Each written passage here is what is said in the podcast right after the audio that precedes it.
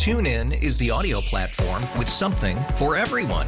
News. In order to secure convictions in a court of law, it is essential that we conclusively. Sports. Got clock at four.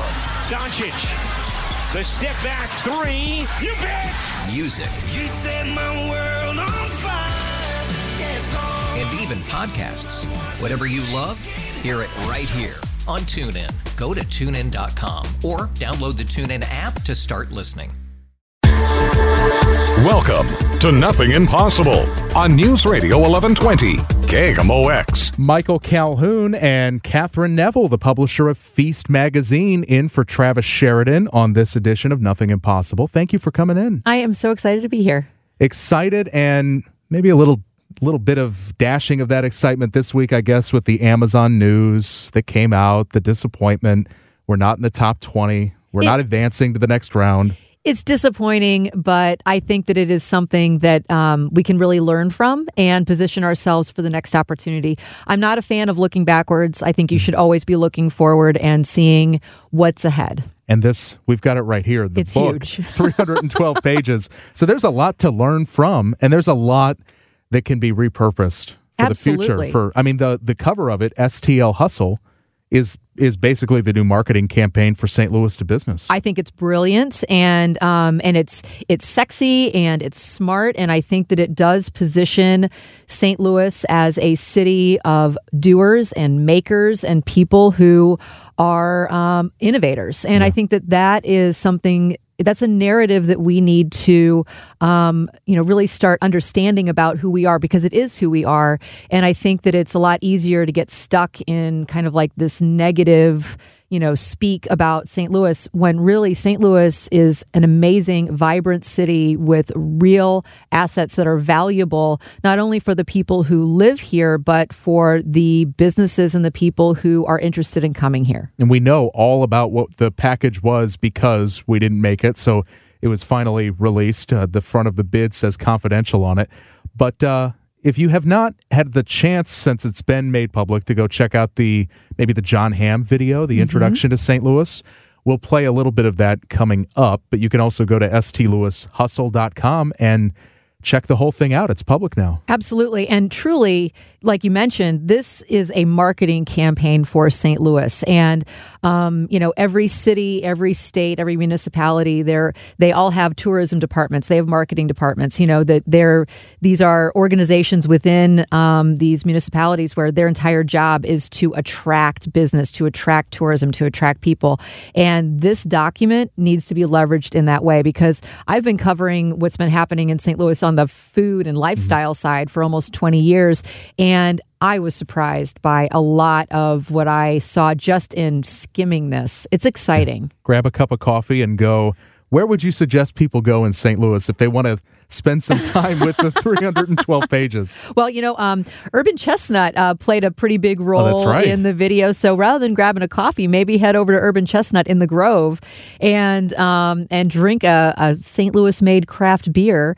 Um, but obviously, that. yeah, and just kind of like flip through. I mean, it's in the Grove. I think is one of those up and coming neighborhoods that really shows a neighborhood that ten years ago is not anywhere close to where it is now today. And that's because of the investment that we've been making in our own city and the and the entrepreneurs who are saying I'm going to invest in St. Louis and I'm going to plant myself here and I'm going to grow. And um, so, yeah, the Grove definitely is a, is a good example of what can and should happen. Cortex also is another very good example of that. So here on on Nothing Impossible, we talk about entrepreneurs and innovation, invention, reinvention. That's the theme of the show.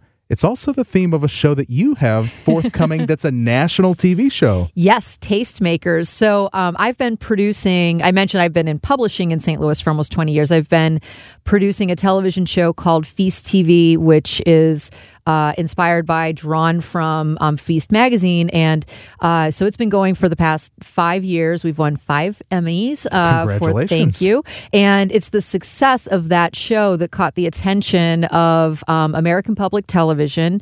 And so, in partnership with the team over at the Nine Network, um, I'm developing Tastemakers, and it is going to debut in October of 2017. 18. Hello, it is the year 2018. It still feels like it's 2015. Where does the time go? Um, so it will be debuting this fall, and it will be nationwide. And the folks at American Public Television, they will be distributing it, and Nine will be the presenting station. They anticipate a minimum 50% clearance for the show, um, coast to coast, and they think probably it's going to be closer to 75% in just the first Oh, season, man. which is really exciting. That's a big accomplishment for a brand new show. Brand new show, That's yeah. awesome. What, maybe give an example of who you're going to be profiling. That it's not necessarily just the chef making this dish. You're going to profile the people who make what goes into the dishes. Exactly.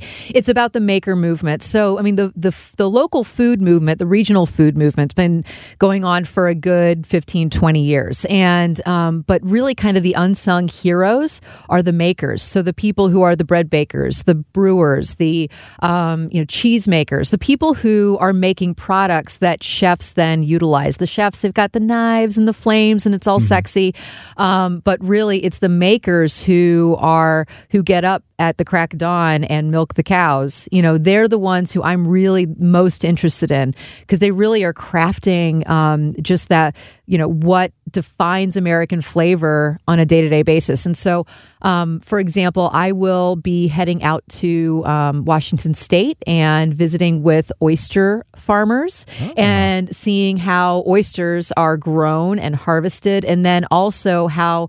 Um, so the the company I'm going to be uh, profiling, they also smoke oysters and then they do work in concert with the local chefs in that region supplying them not only with the raw oysters but then also the the smoked product. And then in Florida I'm going to be profiling a brewery called Orchid Island Brewery where um, it's uh, it's actually in Indian River County with, where the world some of the world's best citrus is grown. And so this brewery not only do they uh, partner with the local growers for grapefruit and oranges and all that kind of good stuff but they also condense the humidity in the air to to get the water for the base of their beer.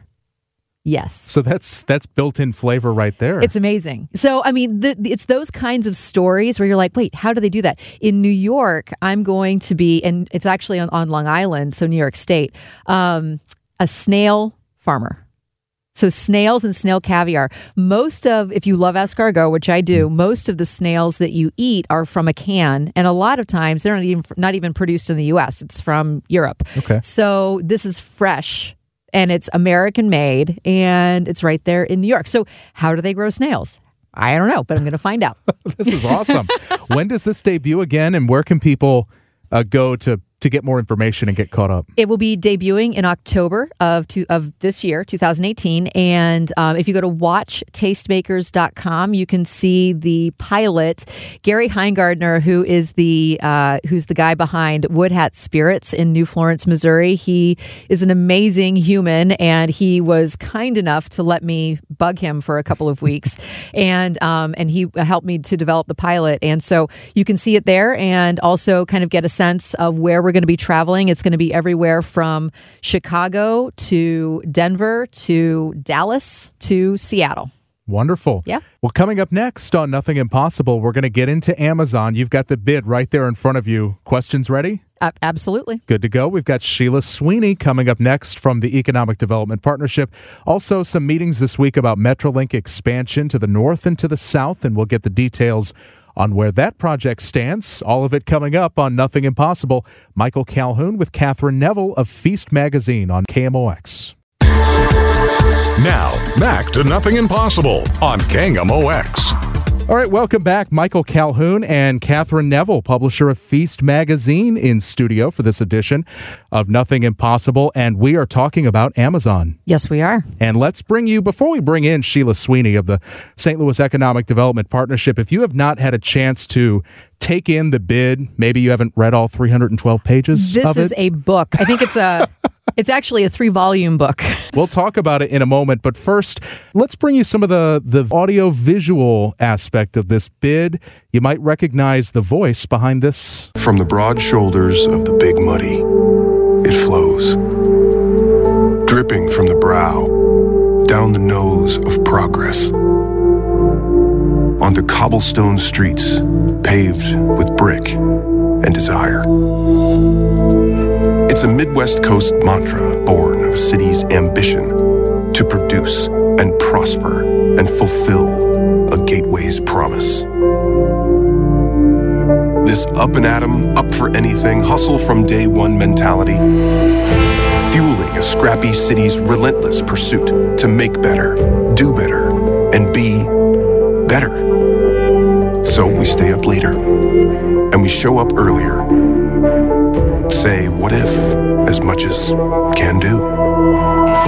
We chase new world frontiers with old fashioned wide eyed wonder and commit ourselves to always be moving, always be doing, always be making this life in the Lou.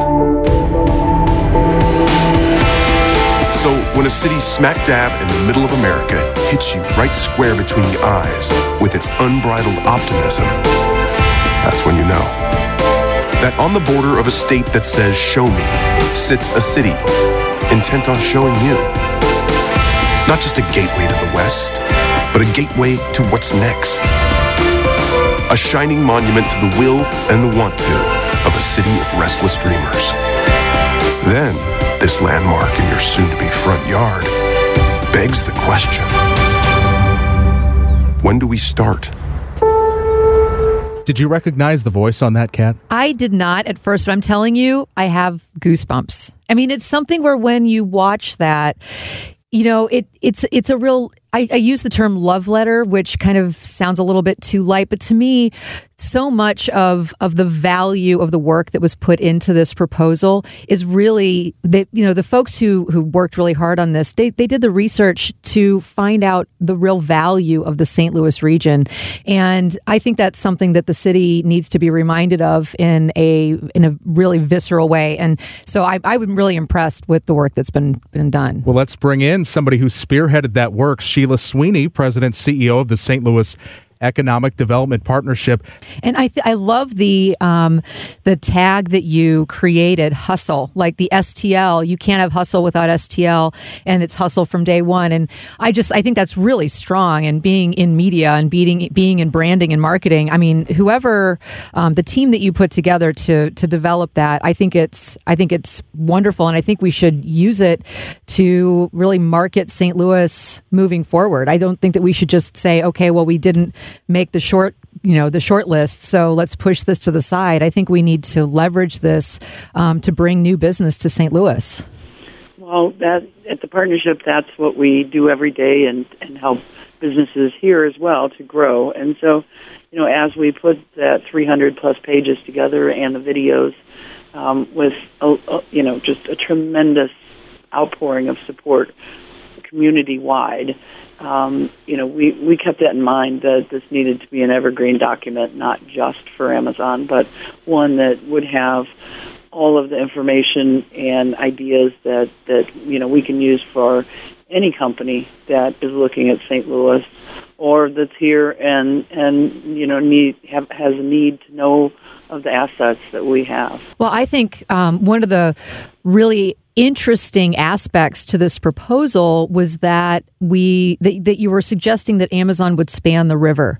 And I have always felt that the river is one of these assets that our city has and our region has that we never have really fully um, you know utilized or leveraged in terms of just the beauty of it. Um, obviously it's leveraged um, you know as a transportation, but it's something that is a real asset and the idea that we could, you know, span the river and have something on the Missouri side and something on the Illinois side, and that that we would have a partnership between the two states. Um, you know, is that something that you could see uh, putting in action for some other kind of a development? Absolutely, because you know this was the first time that St. Louis, and when I say St. Louis, I'm talking uh, St. Louis City, County, St. Charles County, St. Clair County, and and the other outlying counties that that on a on a proposal to a company that included a, a, you know bottom line real estate type of proposal um, that you know that we all came together and and and gathered our resources collectively and were able to propose them. It's the first time that's ever happened, and I think for us to continue to act in that manner is is really what will make St. Louis uh, significant and um, um, you know will help us to grow. And I I could not agree with what you said about the river. I could not agree more. It just uh, um, it, it is so underutilized, and you know it's it, it is the mighty Mississippi, and it's it's gorgeous, and you know people people come to the Arch, uh, one of the most visited tourist attractions in America, and you know see the river, and uh, I you know I think visitors also are surprised that we don't have river boats and you know things things to do other you know other than a, a couple. And so all of this will be the catalyst uh, to to uh, focusing on our, our best asset and, and making sure that we utilize it. I guess bring the floating McDonald's back, right? Oh. um, no. right. Uh, Sheila, what did you find out from the fact that this was such an unprecedented process from Amazon's perspective, putting out all these details on what a tech company, huge company, multi you know they're they're horizontally integrated. They're in multiple businesses. Uh, cloud computing is actually their biggest moneymaker not selling packages to people. But right. what did you learn about what a company like that looks for in the 21st century where you know maybe in the past you wouldn't have made mass transit a big part of it. You wouldn't have made getting this on top of a metrolink station as big of a priority but because amazon was so insistent on that it became part of the bid. What are some other things that that you've learned and that may adjust st louis's strategy after this? Well i think i think uh, having having fresh data and uh, knowing what it is that we can offer uh, you know, in a timely fashion is going to be very helpful going forward. Um, you know, because it, it will it will put us in the game um, immediately uh, when we hear of something. So it, it's really helpful that we, we just you know have have the basic documents uh, themselves to to refer to and to keep keep refreshing them on a continuous basis. Um, but I also think uh, you know having that that checklist that Amazon had um, really is probably what most companies also would look to in you know in, in a development they would want to do. So I think you know that's just helpful now to know you know what a behemoth like Amazon wanted. Uh, you, you can just you can just presume that that's what others would too. I think. We're talking with Sheila Sweeney of the St. Louis Economic Development Partnership about the Amazon bid for St. Louis and where we go from here. Now that Amazon has narrowed down their HQ2 finalists, Michael Calhoun with Kat Neville, publisher of Feast magazine, will be right back with more Nothing Impossible on KMOX. Now, back to Nothing Impossible on KMOX. I'm Kat Neville, publisher of Feast Magazine, and I'm sitting here with Michael Calhoun, and we are talking about the Amazon HQ2 proposal, the fact that we did not make the shortlist, but that we have essentially presented uh, a, a, a, platform for us to move forward as a city um, in terms of growing our base of business. And we are, um, so we are, we're having a great time chatting. Yeah, we've got Sheila Sweeney of the St. Louis Economic Economic Development Partnership on the line. And and Sheila, throughout the process, you know, this was so very few cities released their information. St. Louis released nothing throughout the process. Maybe peel back a little bit behind the scenes. Was there was there back and forth between Amazon? Did you hear anything from them, or was it just all right? We're going to put these 300 pages in the mail, and that's it. That's that is pretty much the way it went. Um, we did uh, at one point uh, early on here that uh, that they did not want to hear about our proposal or what we were doing in any way in the media. Uh, and I think that maybe was a result of some cities doing uh, social media, you know, in a big way, and and um, um, you know, delivering uh, uh, the cactus. It was they, uh, Tucson, maybe it was delivered a cactus to Amazon headquarters, and Houston um, just flew a plane over Seattle like last some, week. Right, little late. Right. Yes, right. and so you know those things began to happen, and uh, they they didn't want it to come down that way apparently. So we did get the word that they didn't want to hear anything, and so I took that as they did not want to hear anything, and so we did our best to just you know keep our heads down and and work on the proposal and and uh, do our best at that, but not do anything public. Uh, you know, to to to try to keep them happy. I thought one of the interesting aspects um, of of the proposal was how valuable they found the the transportation infrastructure to be, and in particular, um, MetroLink, which I know is something that uh, there's been a lot of debate about how that part of our city's transportation infrastructure should be grown and and how it should evolve. How do you think we might um, take the MetroLink infrastructure forward based on just how valuable we understand it is for business? Well, you know, as part of looking at the real estate and considering what should be the site that that we uh, uh, eventually proposed, we looked at all large tracts of land, and especially along the MetroLink route. So, so we now know what are developable sites along MetroLink, uh, and and of course uh, along other bus routes uh, on major thoroughfares. So, you know, we we have those ready, and we we have this data on those. So it's it's easy for us now for any kind of company who uh, is coming. Um, you know, and we know what particular size that they need of a site or what have you, and and and that we can we can offer them sites along MetroLink, and I think that is the future. That those those properties will grow because you know as as St. Louis grows and traffic gets uh, uh, thicker and and uh, rush hour takes longer, people will want to use the public transportation we have. So it's um, it, it, it's uh, it, it's an asset we have. We pointed out that uh, our MetroLink goes from airport to airport, meaning from Lambert to Mid America, and um, I, I, I, th- I think they really like that. And there's so much capacity at the airport as well. So another another um, really big point for St. Louis uh, to be able to take out to to other corporations. What is the importance, uh, Sheila, of the airport in this? We can tell that there is a big importance because of the proposal for the conference and welcome center outside of Terminal 2. Uh, it looks like it's a part of Terminal 2 over the Metrolink tracks. Right. Um, but some people have said, well, maybe we didn't have the direct flights. Some of these other cities have more robust airports Atlanta, Boston, uh, D.C., certainly, but uh, Denver.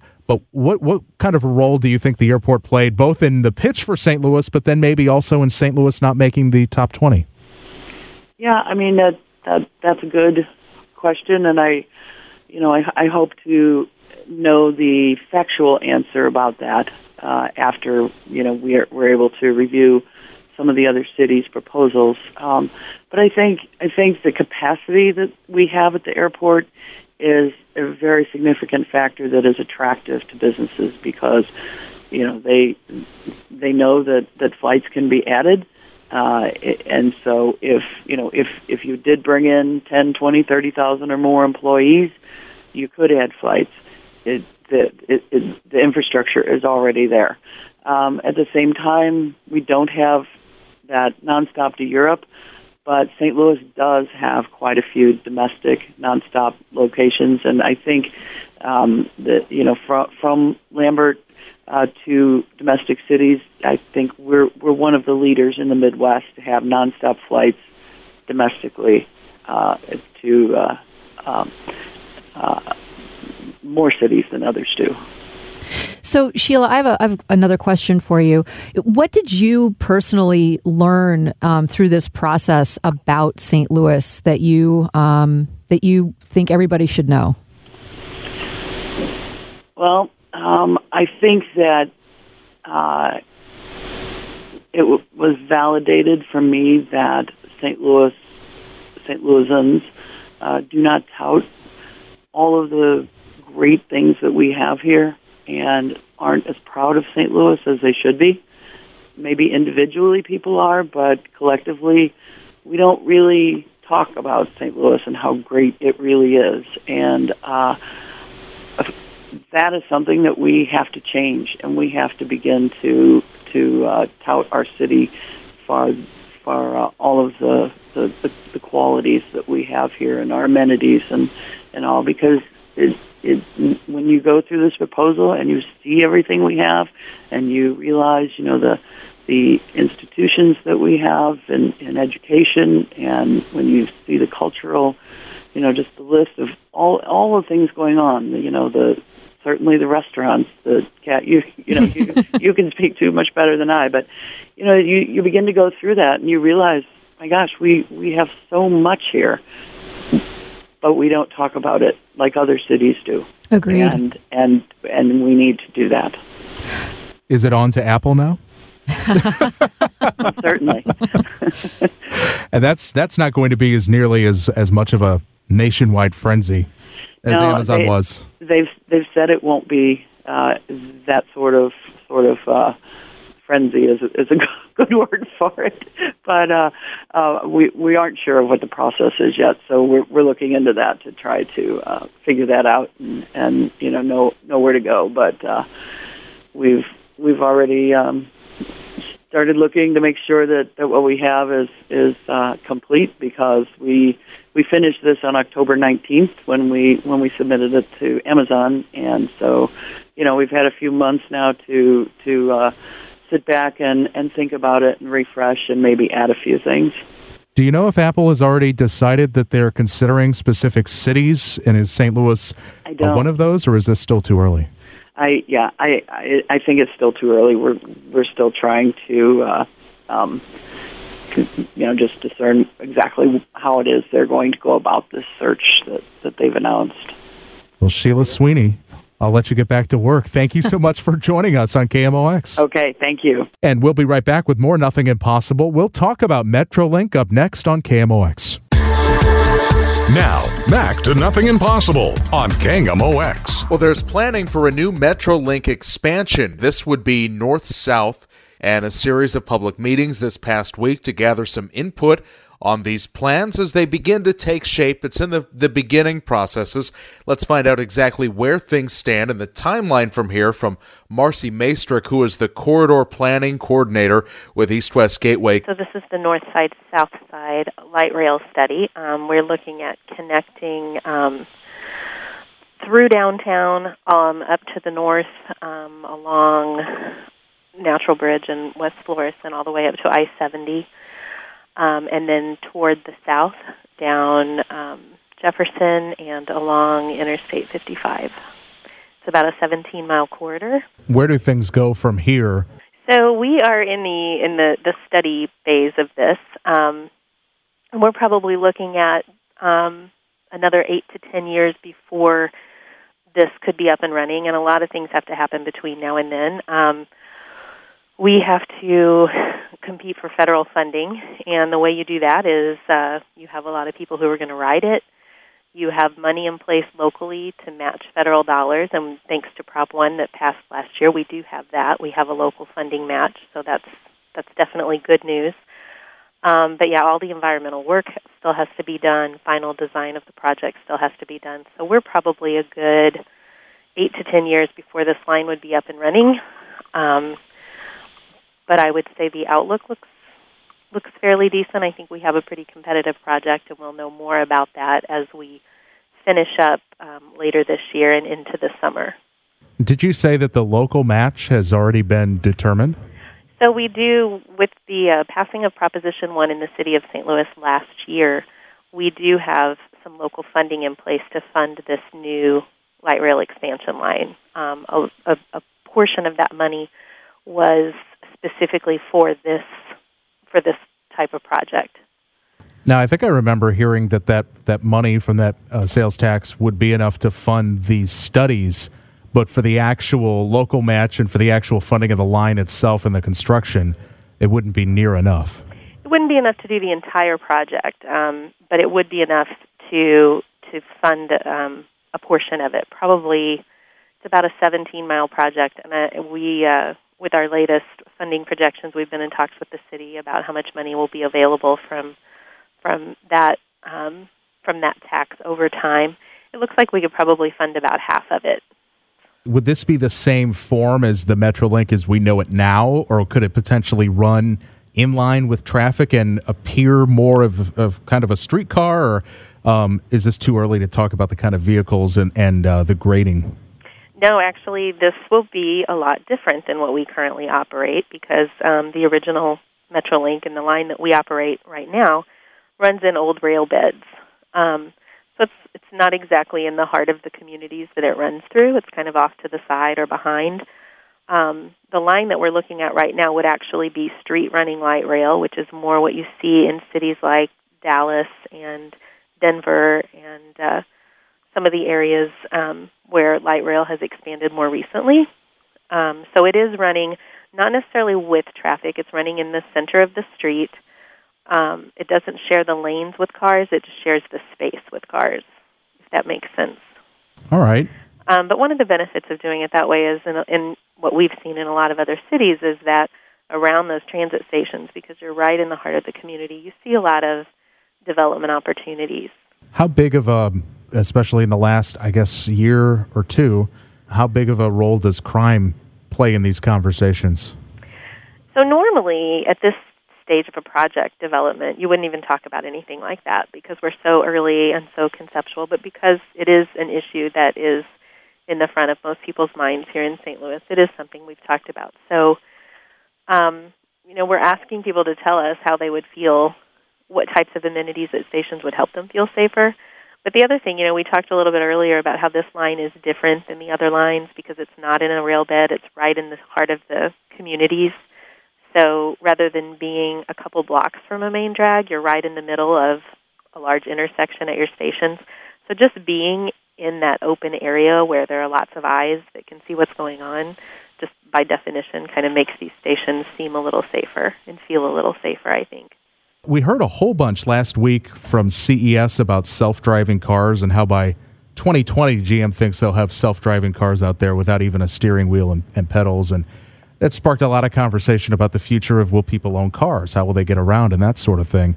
Does that conversation play into this as well? You know, if, if people are calling autonomous vehicles to take them everywhere, will they have as much of a need for light rail? You know, I think it's a little bit early to to know what's going to be happening with that. I know we are looking at emerging technologies in some of the other studies we're doing as well, some of the highway studies, um, as well as with this light rail study. But it's it's a little early for us to tell how those things are going to impact what what is known today. Where where should people go for more information? Uh, maybe to see the list of meetings or to give feedback online or anything like that. Yes, so we have a, we have a project website. It's www.northsidesouthsidestl.com. So North South Metrolink definitely under consideration, but you know, people I've heard a few people ask Kat if these self-driving cars are coming and people aren't even going to own their own vehicles, will that just be the way that we get around? Well, I think there's a limit to what these self driving cars can do. I have a place in the country. It's on a rock road in the middle of nowhere, and that's the way I like it. and, you know, I can't imagine, number one, that the mapping for how you would get a car from point A to point B, you know, to be able to, if you live in the middle of nowhere, USA, which a lot of folks do, um, you know, the technology that would be required, but also sometimes you don't have a destination. You don't necessarily know that you want to get from point A to point B. At least I do. Mm. I want to just jump in the car and go for a drive. And if I feel like turning right because it looks pretty down that road, then I want to be able to make that decision of my own volition. Mm-hmm. I don't necessarily want a computer saying, okay, well, this is the most efficient way for me to get you to point A to point B in the least amount of time. Sometimes I like to take the long way home and take a couple detours. So you're not going to buy the new GM car, which has no steering wheel or pedals or anything. I I might if I was looking for a very time efficient way for me, to, like during the work week. Like mm-hmm. I don't necessarily. I want to be able to utilize that hour that I'm in traffic going from here to there, or if, for example, when I'm traveling, um, when I'm developing my you know the television shows, you know, if I have four hours and you know on 70 from St. Louis to Kansas City, if I can get some work done during that period of time, then I want to be able to utilize that time. But for my own personal enjoyment, sometimes I really like to put the top down and mm. go for a drive.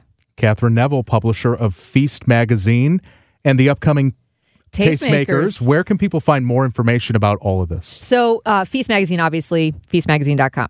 Um, and the show that I produce locally is called Feast TV. It airs on PBS uh, across the state. But Tastemakers is going to debut in October of 2017 on PBS across the country. And it will be Nine Network here in St. Louis is going to be the presenting station. And um, American Public Television is the is going to be distributing the show. And so, um, watch Taste tastemakers.com is the website. The pilot is up there um, and some information on uh, where I'm going to be, you know, all the markets I'm going to be hitting and some of the makers I'm going to be profiling so you can learn more there. Great. Kat, thank you for doing this, Thank filling in for Travis. And we'll be back with more local innovation conversation next week on KMOX. TuneIn is the audio platform with something for everyone. News, In order to secure convictions in a court of law, it is essential that we conclusively sports, Shot clock at four. Doncic. The step back three. You bet. music, You set my world on fire. Yes, and even podcasts. Whatever you love, hear it right here on TuneIn. Go to tunein.com or download the TuneIn app to start listening.